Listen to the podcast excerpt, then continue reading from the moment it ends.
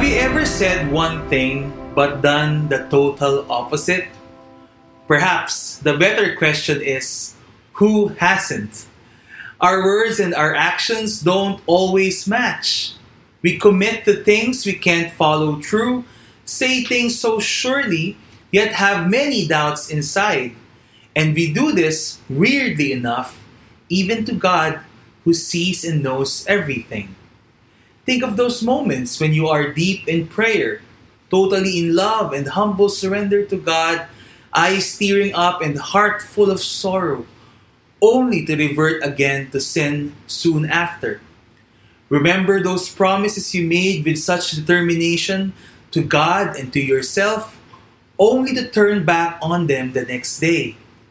In many ways, we have failed to measure up to our own words.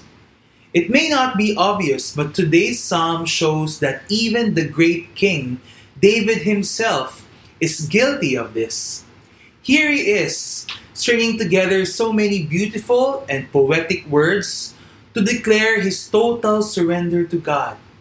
He shouts to the world that God will save him, that the Lord hears his cries and will come to defend him no matter what. So he has nothing to fear. And it's a truly powerful testimony that sets its listeners' hearts aflame.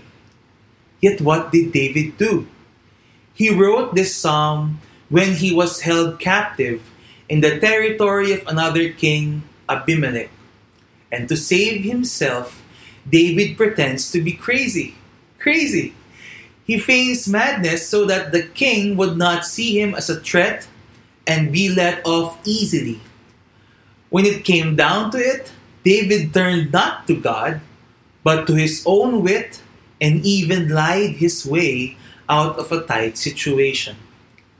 Is this justified? Bible scholars have been debating this since forever. But one take I found most convincing is that this psalm is actually David's apology to God. It is David acknowledging that he failed God and let down his own faith and committing to do better next time. There's the difference, isn't it? David knew he wronged God and failed his people. He did and he did not let this sin send him spiraling down in despair. Instead, broken and humiliated, he returned back to God. David praises God in this psalm not out of confidence, but deep humility. He experienced firsthand how God is faithful. God still saved him despite his lack of trust and surrender. And this gave him confidence that God is merciful.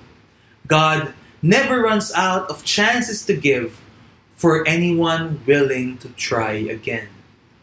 My dear brothers and sisters, God's promise of salvation was never meant for the perfect and unfailing.